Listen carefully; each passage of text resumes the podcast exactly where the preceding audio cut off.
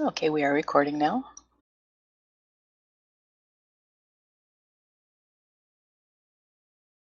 And we are on page 86 of the Visuddhimagga, part 2, concentration. And David, would you be able to start with section 27?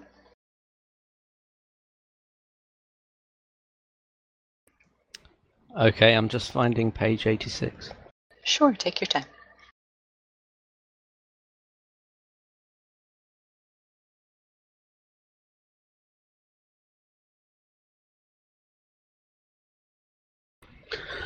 So we're starting from section 27?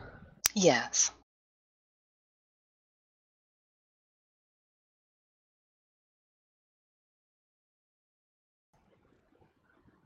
Okay, section 27. 7. How should it be developed? A. Development in brief.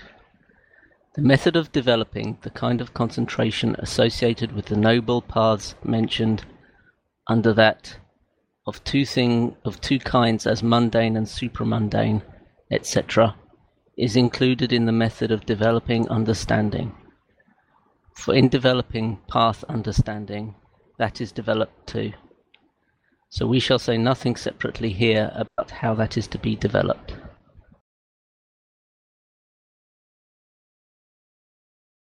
Thank you. Richard, can you read 28? Yes, sir. But mundane concentration should be developed by one who has taken his stand on virtue, that is quite purified in the way already stated. He should sever any of the ten impediments that he may have. He should then approach the good, the good friend, giver of a meditation subject, and he should apprehend from among the forty meditation subjects one that suits his own temperament. After that, he should avoid a monastery unfavorable to the, to the development of concentration and go to live in one of his one that is favorable. Then he should sever the lesser impediments and not overlook any of the directions for development. This is in brief.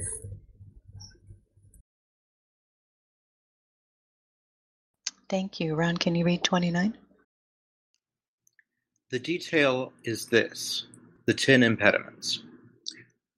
Firstly, it was said above, he should sever any of the ten impediments that he may have. Now, the ten impediments are a dwelling, family, and gain, a class, and building two as fifth, and travel, kin, affliction, books, and supernormal powers, ten.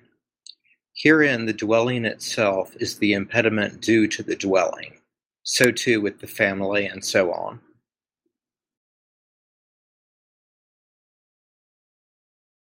Thank you. 30. Herein a single inner room or a single hut or a whole monastery for the community is called a dwelling. This is not an impediment for everyone. It is an impediment only for anyone whose mind is exercised about the building, etc., that, that goes on there, or who has many belongings stored there, or whose mind is caught up by some business connected with it. For any others, it is not an impediment.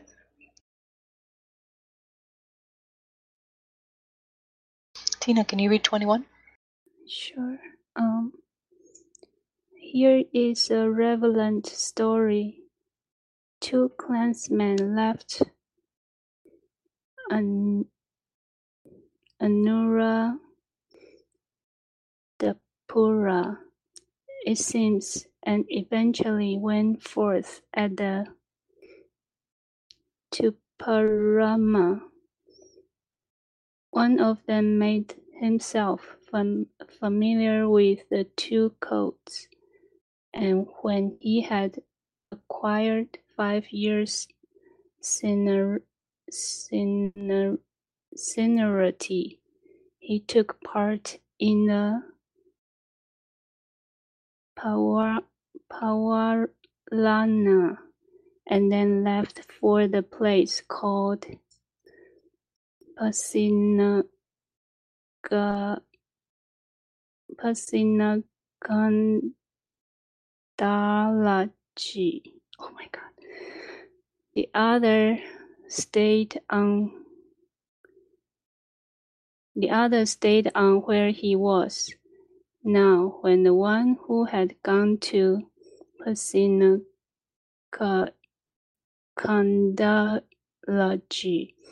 had lived there a long time and had become an elder, he thought, This place is good for retreat.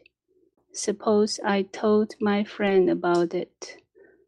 So he set out, and in due course he entered the Tupalama. As he entered, the elder of the same seniority sought him, went to meet him, took his ball and robe, and did the duties. Thank you. Bhante, can you read 32?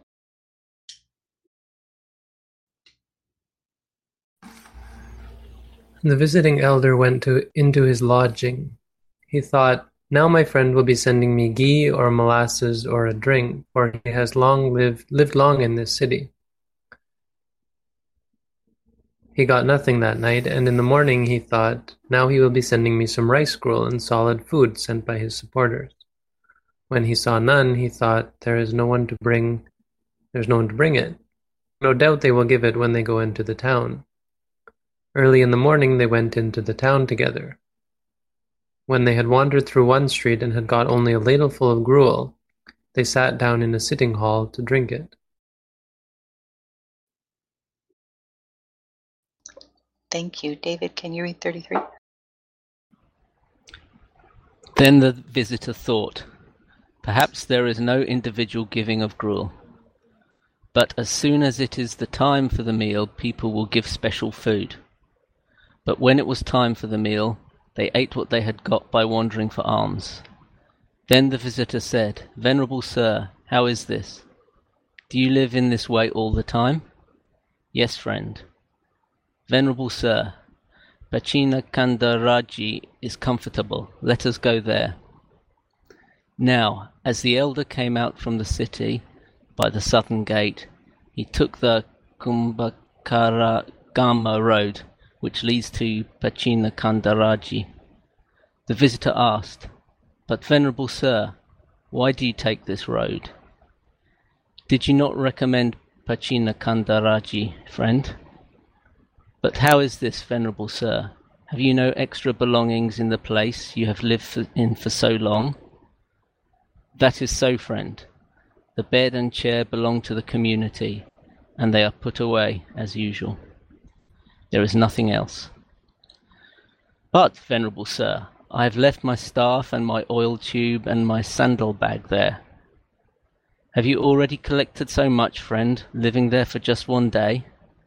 Yes, venerable sir. So what's going on here is uh, the the one that went to Pachina Kandaraji, um, ostensibly that would have been a forest monastery. I think Tuparama is a city monastery. And so coming to the city, he was expecting to be treated uh, quite well. In fact, there's a sense that he was treated that way in his home monastery of Pachina Kandaraji, so maybe a village that was well taken care of. So he, he got spoiled, the point is or even if he didn't get spoiled, it's impressive how unspoiled the monk in Tuparama was. Um, basically, what he's saying is this: he literally has nothing. The the only thing that he can think of that he left behind, the only thing he brought with him was his robes and his bowl, and the only thing he can think of that might be left behind are the bed and the chair, which he put away as he would normally do before he left. He had absolutely nothing, and so the guy who's just visiting has already uh, acquired uh, more than the guy who's been there for years and years, living on the very basics and only getting basic food.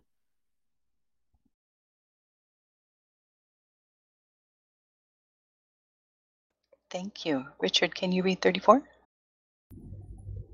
Yeah. Um, he was glad in his heart, and he paid homage to the elder, for those like you, venerable sir, everywhere is a forest, is a forest dwelling. They, tu, paraman, para, pa, ra, Ma Par Parama is a place where the relics of four Buddhas are deposited. And there is suitable hearing of the Dhamma in the brazen place. There is the great shrine to be seen, and one can visit elders. It is like the time of the Buddha. It is here when you, where you should. It is here that you should live. On the following day, he took his bowl and outer robe and went away by himself. It is not impediment for one like that.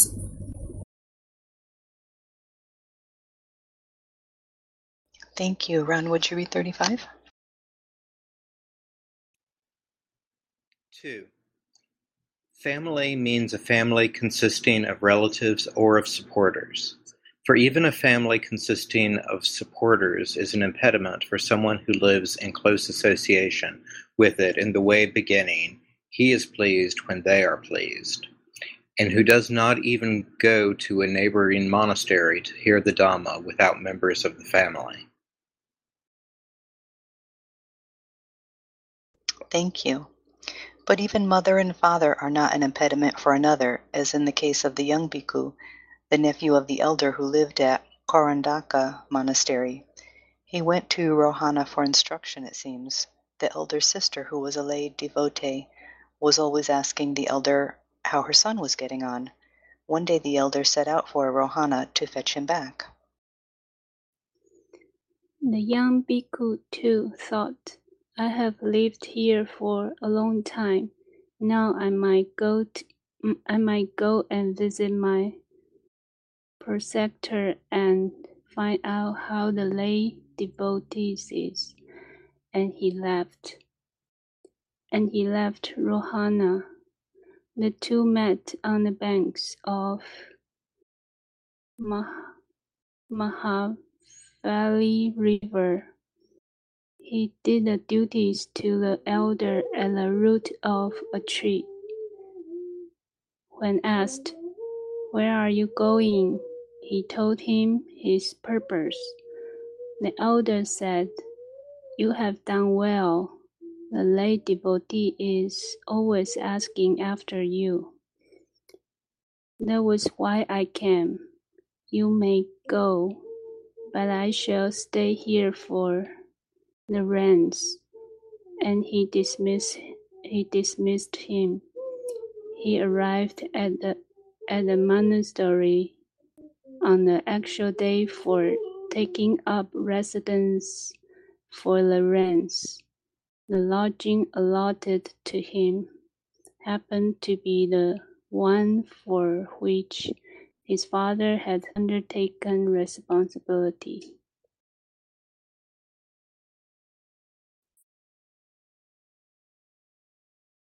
Thank you. Bhante, would you read Bhante, read 38?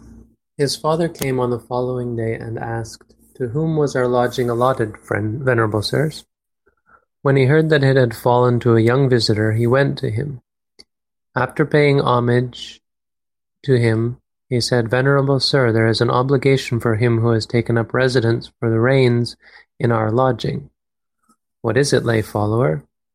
It is to take alms food only in our house for the three months, and to let us know the time of departure after the Pavarana ceremony. He consented in silence. The lay devotee went home and told his wife, There is a visiting lord who has taken up residence for the rains in our lodging. He must be carefully looked after.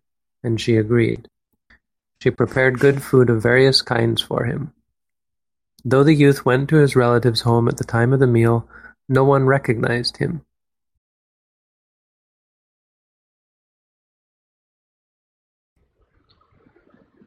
When he had eaten alms food there during the three months, and had completed the residence for the rains, he announced his departure.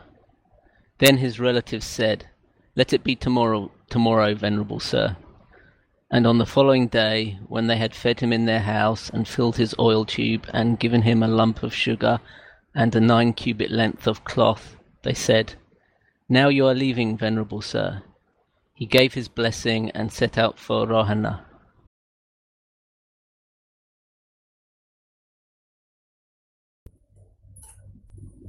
His preceptor had completed the Pawa, Pawarana ceremony and, and was on his way back. They met at the same place as before. He did the duties to the elder and at the foot of a tree. The elder asked him, How was it, my dear? Did you see the good woman, Lady Devotee? He replied, Yes, venerable sir. And he told him all that had happened. He then anointed the elder's feet with the oil, made him a drink with, with the sugar, and presented him with the length of cloth. He then, after paying homage to the elder, told him, Venerable sir, only Rohana suits me. He, and he departed. The elder too arrived back, arrived back at his monastery, and, and next day he went into the village of village of Koran Koran.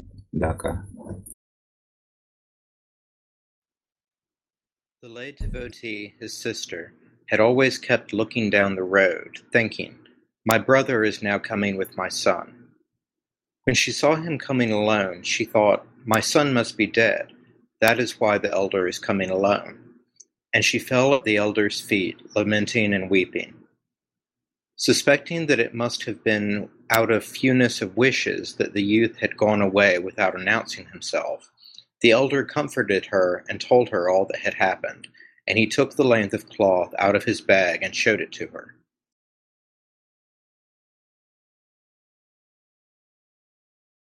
She was appeased. She prostrated herself in the direction taken by her son, and she said, Surely the Blessed One taught the way of Rata Winita, the way of the Nalaka, the way of the Tuvataka, and the way of the great noble ones' heritages, showing contentment with the four requisites and delight in development, making a bhikkhu such as my son a body witness. So although for three months he ate in the house of the mother who bore him, yet he never said, I am your son, you are my mother. O admirable man, even mother and father are no impediment for one such as him, so how much less any other family that supports him.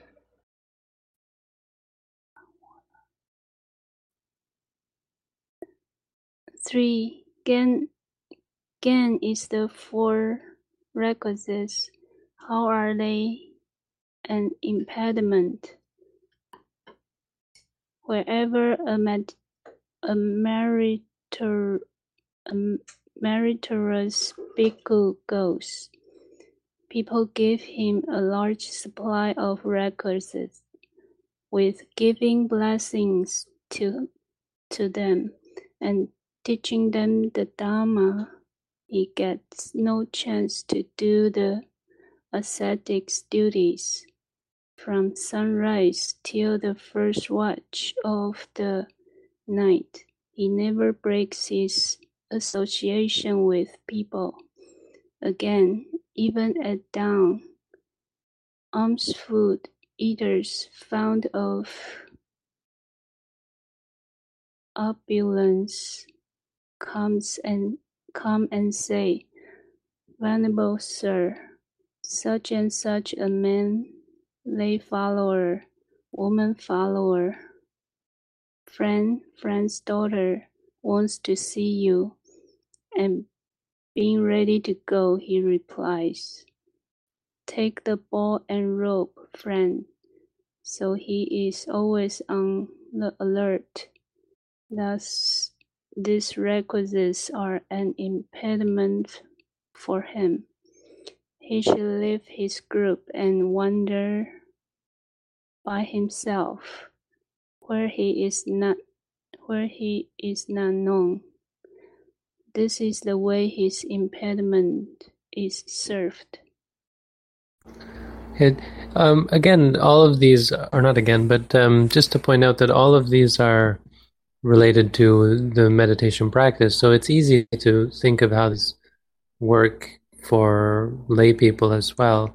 So gain here is not just exactly what's being said. I mean, gain more obviously refers to our possessions, refers to our worrying about our belongings and obsessing over uh, getting and enjoying sensual pleasures. Um, many people have trouble coming to practice meditation you know, concerned about plants or uh, obsessed with their job and making money and that kind of thing. So gain, I, I think more obviously it refers to our the, the, things that keep us from practicing meditation, our belongings. You know, the the first two, obviously, uh, association with family gets in the way of our practice, keeps us from meditating, and association with or our our our homes we become complacent when we live in a house and we have comfortable bed and a peaceful home. Not peaceful but a comfortable home that we live in. Sometimes it's easy to for to lose sight of spiritual practice so that's all of these are going to not all of them are as applicable to or adaptable to lay life but most of them are. This is a topic that I often teach these 10 uh, impediments to practice, things that we have to be careful of and sever before we, especially before we undertake an intensive meditation course. I remember you telling this story somewhere. Yeah, it did sound familiar. Avaso cha kulang labo kana panchan Kana kano kamancha panchamang adanang yati abado kanto iti memorize it so you, you remember all 10 of them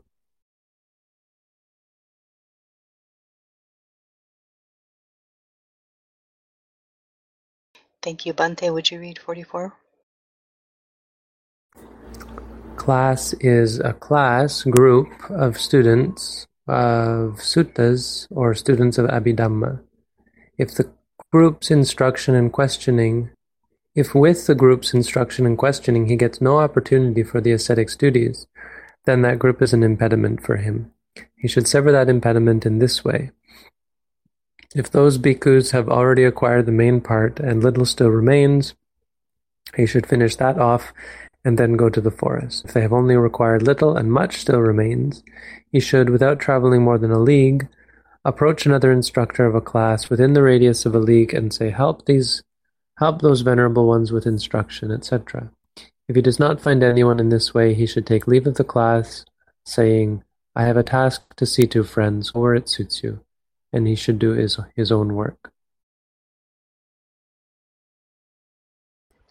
5. Building (kamma) is new building work (nawa kamma). Since one engaged in this must know about what material has and has not been got by carpenters, etc., and must see about what has and has not been done, it is always an impediment. It should be severed in this way. If little remains, it should be completed. If much remains, it should be handed over to the community or to bhikkhus who are entrusted with the community's affairs, if it is a new building for the community. Or if it is for himself, it should be handed over to those whom he entrusts with his own affairs. But if these are not available, he should relinquish it to the community and depart.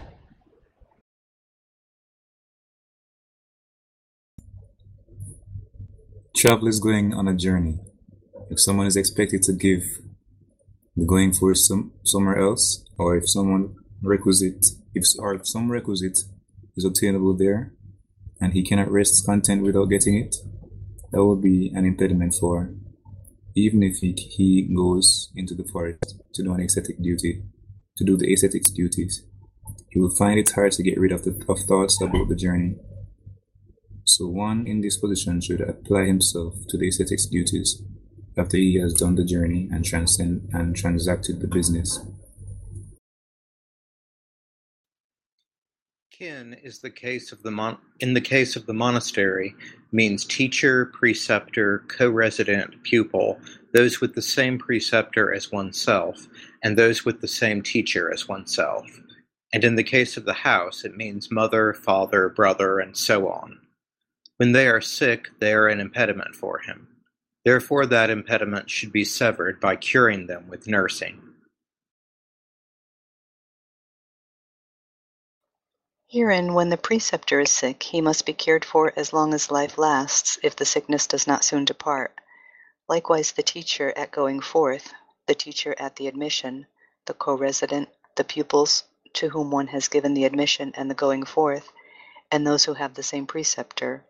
But the teacher from whom one takes the dependence, the teacher who gives one instruction, the pupil to whom one has given the dependence, the pupil to whom one is giving instruction, and those who have that same teacher as oneself, should be looked after as long as the dependence or the instruction has not been terminated. If one is able to do so, one should look after them even beyond that period. Mother and father should be treated like the preceptor if they live within the kingdom and look to their son for help. It should be given.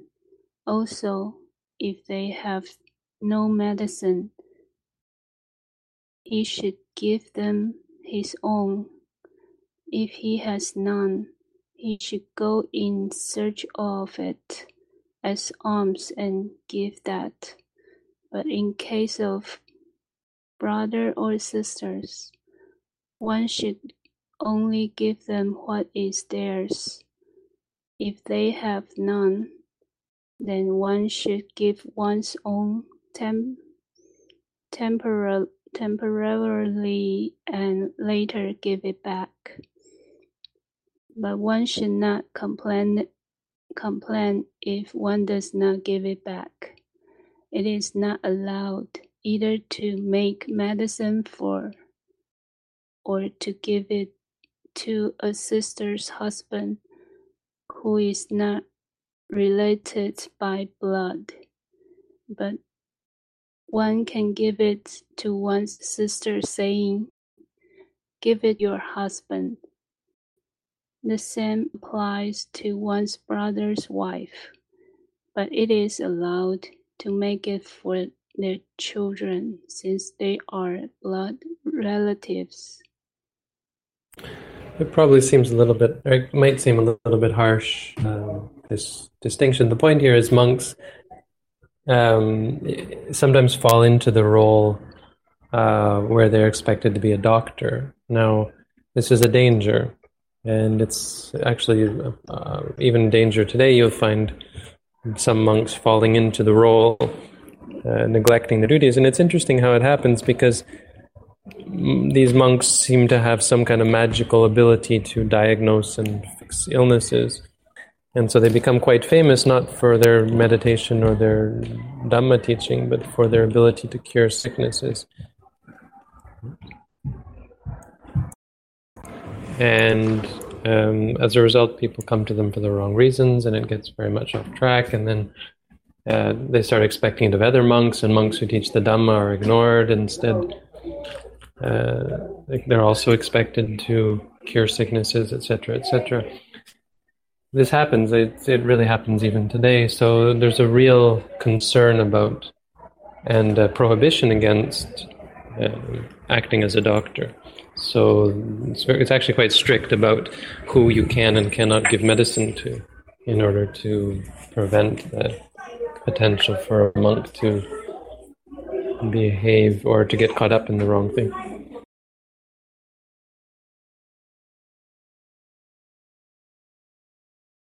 Thank you. That makes sense. Bhante, can you read uh, 50?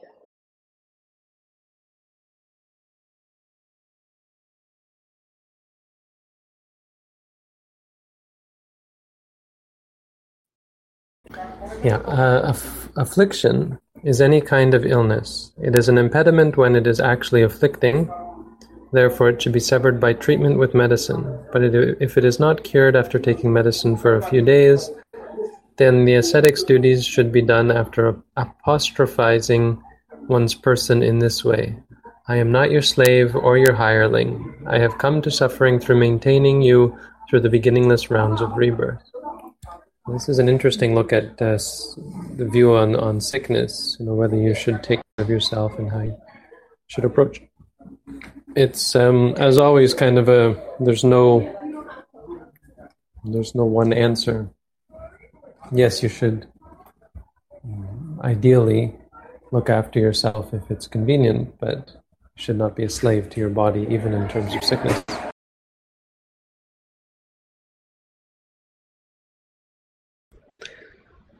Nine. Books means responsibility for the scriptures. That is an impediment only for one who is constantly busy with recitations, etc., but not for others. Here are relevant stories. The elder Revata, it seems, the Majjhima reciter, went to the elder Revata, the dweller in Malaya, the hill country, and asked him for a meditation subject. The elder asked him, How are you in the scriptures, friend?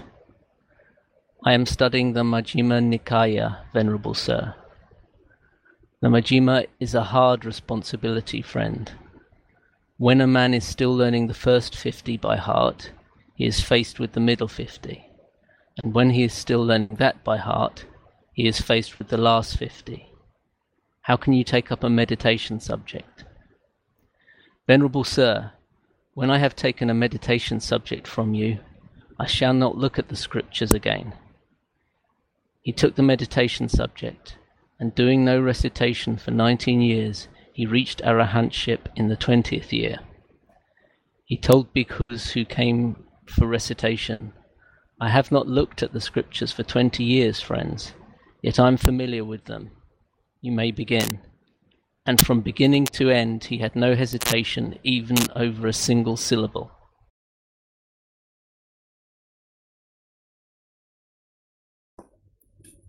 The elder Mahanaga too, too, who lived in Karuli, Karuli Yaga, Yagiri, put aside the scriptures for 18 years, and then he recited the Dhatukatha, to the bhikkhus. When they checked this with the two dwelling elders of Anuradha not a single question was found out of his order. Hey, Bhante.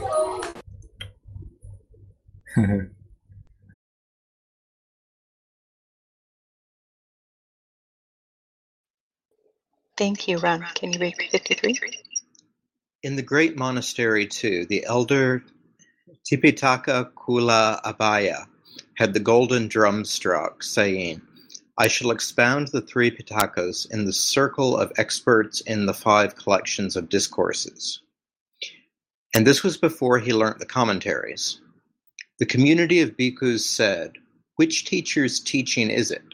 Unless you give only the teaching of our own teachers, we shall not let you speak. Also, this preceptor asked him when he when he went to wait for him, Did you have the drum beaten, friend? Yes, venerable sir. For what reason? I shall expound the scriptures, venerable sir. Friend Abhaya, how do the teachers explain this passage? They explain it in this way, venerable sir. The elder dissenter dissented, saying, Hmm. Again, three times, each time in a different way, he said, They explain it in this way, venerable sir. The elder always dissented, saying, Hmm. Then they said, Friend, your first explanation was the way of the teachers, but it is because you have not actually learnt it from the teacher's lips that you are unable to maintain that the teachers say such and such. Go and learn it from our own teachers. Where shall I go, venerable sir? There is an elder named Maha Dhammarakkhita living in the Tuladharapabbata monastery in the Rohana country beyond the Mahaveli river. He knows all the scriptures. Go to him. Saying, Good, venerable sir, he paid homage to the elder. He went with five hundred bhikkhus to the elder Maha Dhammarakkhita and when he had paid homage to him, he sat down. The elder asked, Why have you come? To hear the Dhamma, venerable sir. Friend Abhaya, they ask me about the Digha and the Majjhima from time to time, but I have not looked at the others for thirty years. Still, you may repeat them in my presence by night, and I shall explain them to you by day. He said, Good, venerable sir, and he acted accordingly.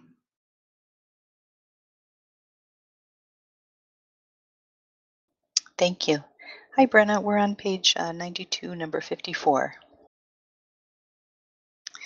The inhabitants of the village had a large pavilion built at the door of his dwelling, and they came daily to hear the Dhamma, explaining by day what had been repeated by night. The elder, Dhammarakkhita, eventually completed the instruction. Then he sat down on the mat on the ground before the elder Abhaya and said, Friend, explain a meditation subject to me. What are you saying, venerable sir? Have I not heard it all from you?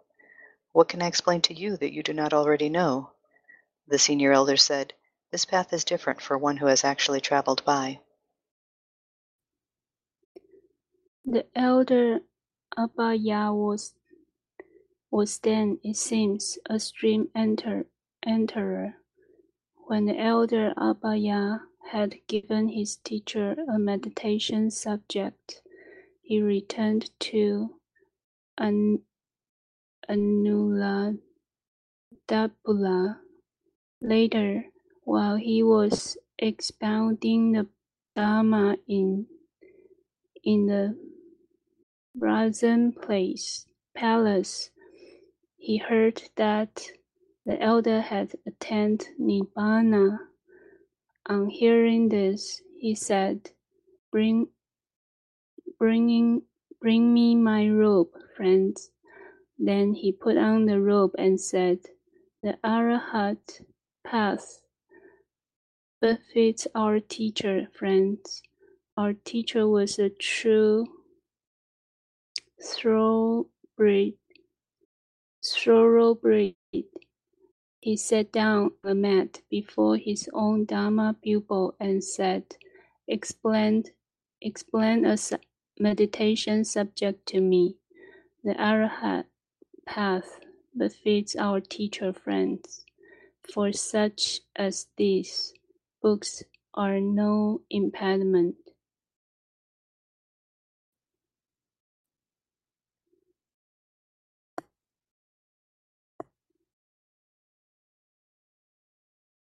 Thank you. Bhante, would you read 56?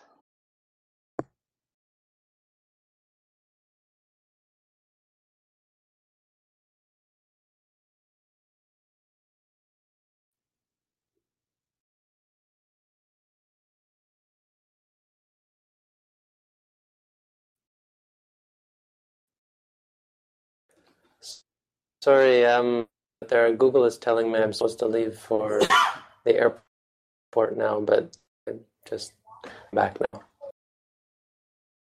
Oh, okay. Are you? Do you need to leave for the airport, or? Um, at the airport, five thirty-five. I still have time. We may have to skip Pali, but should have time. Let, let's see how this goes. Okay, thank you. Are, are you able to read fifty-six? Yeah, just give me a second.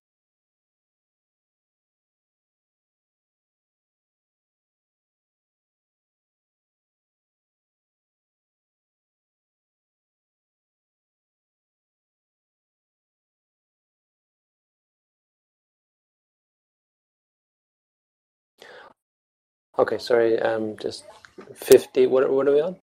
We're on uh, page ninety-three, number fifty-six. Okay.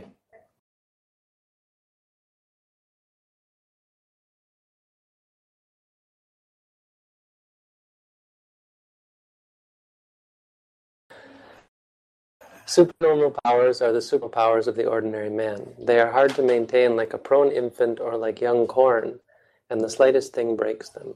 But they are an impediment for insight, not for concentration, since they are attainable through concentration. So the supernormal powers are impediment by one who seeks insight. The others are impediments to be severed by one who seeks concentration. This, in the first place, is the detailed explanation of the impediments. And the point being that you can become obsessed even by supernormal powers. It's easy. Some some non Buddhists who have these magical powers or claim to, they can become very much sidetracked them. Which is a shame because it shows that they have spiritual potential.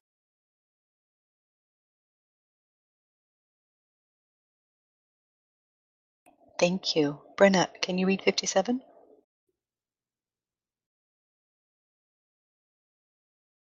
Sure.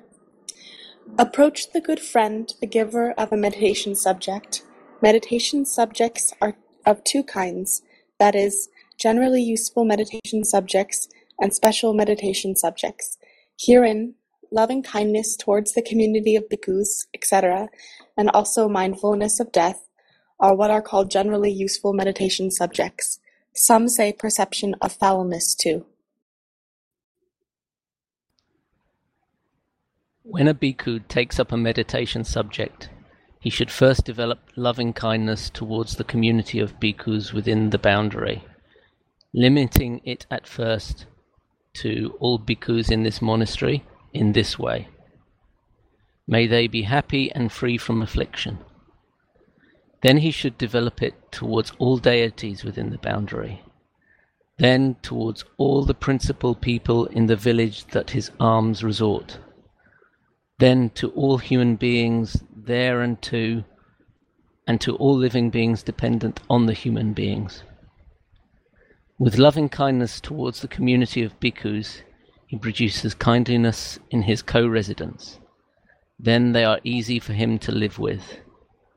With loving kindness towards the deities within the boundary, he is protected by kindly deities with lawful protection with loving kindness towards the principal people in the village that his arms resort, his requisites are protected by well-disposed principal people with lawful protection.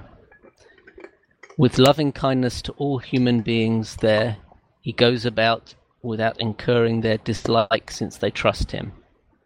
With loving kindness to all living beings, he can wander unhindered everywhere. With mindfulness of death, thinking, I have got to die, he gives up improper search, and with a growing sense of urgency, he comes to live without attachment. When his mind is familiar with the perception of foulness, then even divine objects do not tempt his mind to greed.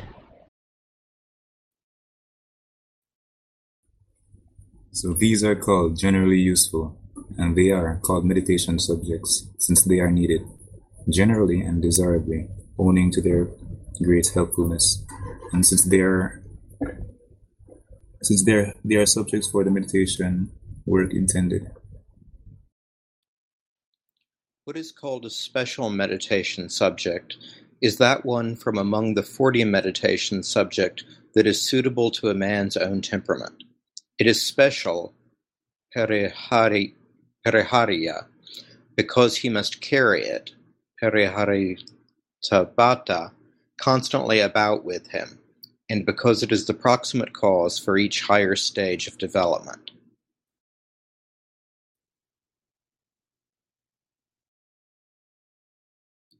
Sorry, so it is the one who gives this twofold meditation subject that is called the giver of a meditation subject. Um, oh, yeah, hold on. In Pali, um, do you rule it some like in Spanish? Like when you're saying pero, do the same? Is it the same for like um, um a Pali word with R in it? Is it the same as what, Richard? As a Pali word with R in it, like um, parinibbana. Would you roll the tongue, or would you just say pari normally? Uh, normal R. Oh, sorry, Bhante disconnected. this this is I have I speak a bit of Spanish, so sometimes my R's come out like Spanish R's accidentally when I'm Yeah. trying to read Pali. So that's probably Yeah, just, that's probably an individual problem for for me, not a not a real thing.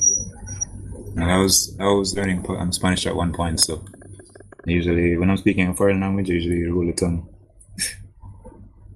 As we all get a little farther in the in the Pali study, we'll all know this.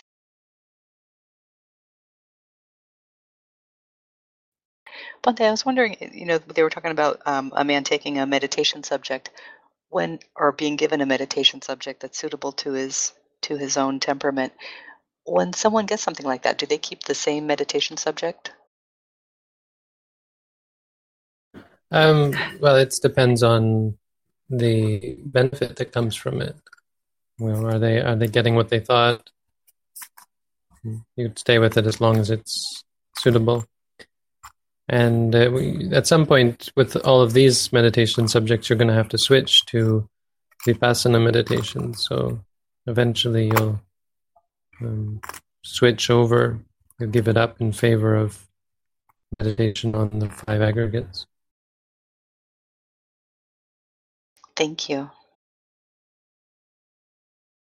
But yeah, usually you'd depend on your teacher to tell you which meditation subject. The teacher might switch, but you would try your best to stay with whatever the teacher gave you, as long as you found that the teacher was what they were talking about and they was giving you suitable instruction and it was it was uh, improving, it was benefiting you.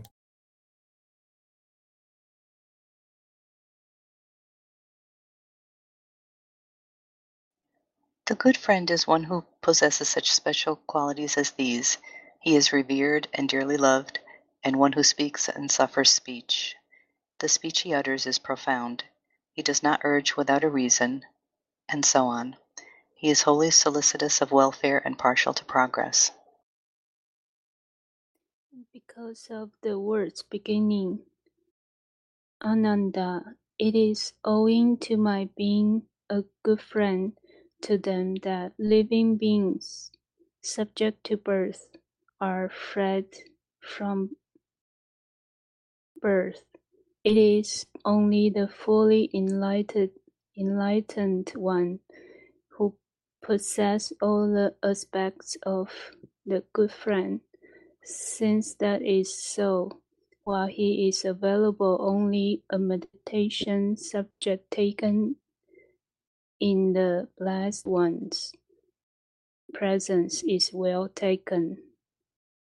But after his final attainment of Nibbana, it is proper to take it from anyone who anyone of the eight great disciples still living, when there are no more available, one who wants to take a particular meditation subject should take it from someone with cankers destroyed who has, by means of that particular meditation subject, pro produced the fourfold, fourfold and fivefold jhana and has reached the destruction of cankers by augmenting insight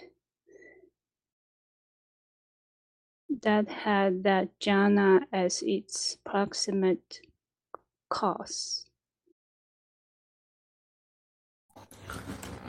But how then does someone with cankers destroy, destroyed declare himself thus, I am one whose cankers are destroyed? Why not? He declares himself when he knows that his instruction will be carried out. Did not the elder Assagutta spread out his leather mat in the air, and sitting cross-legged on it, explain a meditation subject to a bhikkhu who was starting his meditation subject because he knew that that bhikkhu was one who would carry out his instructions for the meditation subject? So if someone with cankers destroyed is available, that is good. If not, then one should take it from a non-returner. A once-returner, stream enter an ordinary man who has obtained jhana, or one who knows the three pitakas. One who knows two pitakas, one who knows one pitaka, in descending order, according as available. If not even one who knows one pitaka is available, then it should be taken from one who is familiar with one collection together with its commentary and one who is himself conscientious. For a teacher such as this, who knows who knows the texts, guards the heritage, and protects the tradition, will follow the teacher's opinion rather than his own. Hence the ancient elders said three times, One who is conscientious will guard it. So when they say that the teacher put his leather mat in the air and sat on it, they literally mean up in the air? Oh yeah, there's going to be a lot of talk of magical powers in this section, especially in the later section, the later part.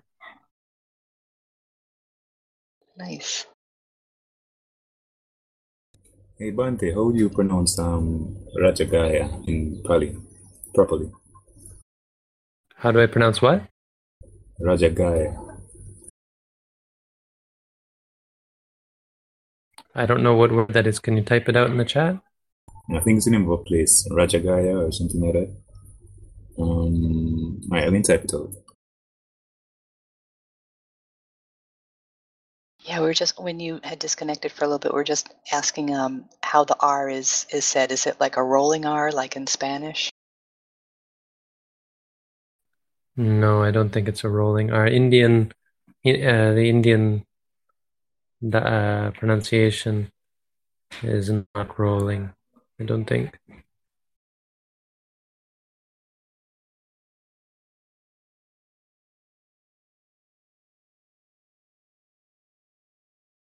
The R is is defined as a sound that is made when you curl your tongue back in your mouth. RGB one. Maybe you mean Rajagaha? Yeah, I think so. It's not Rajagaya, it's Rajagaha.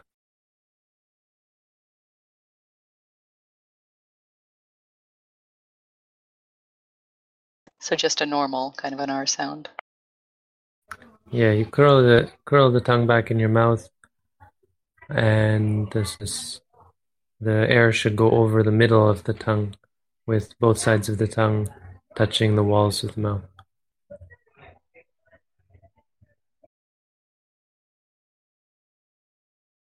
Thank you. David, can you read 65?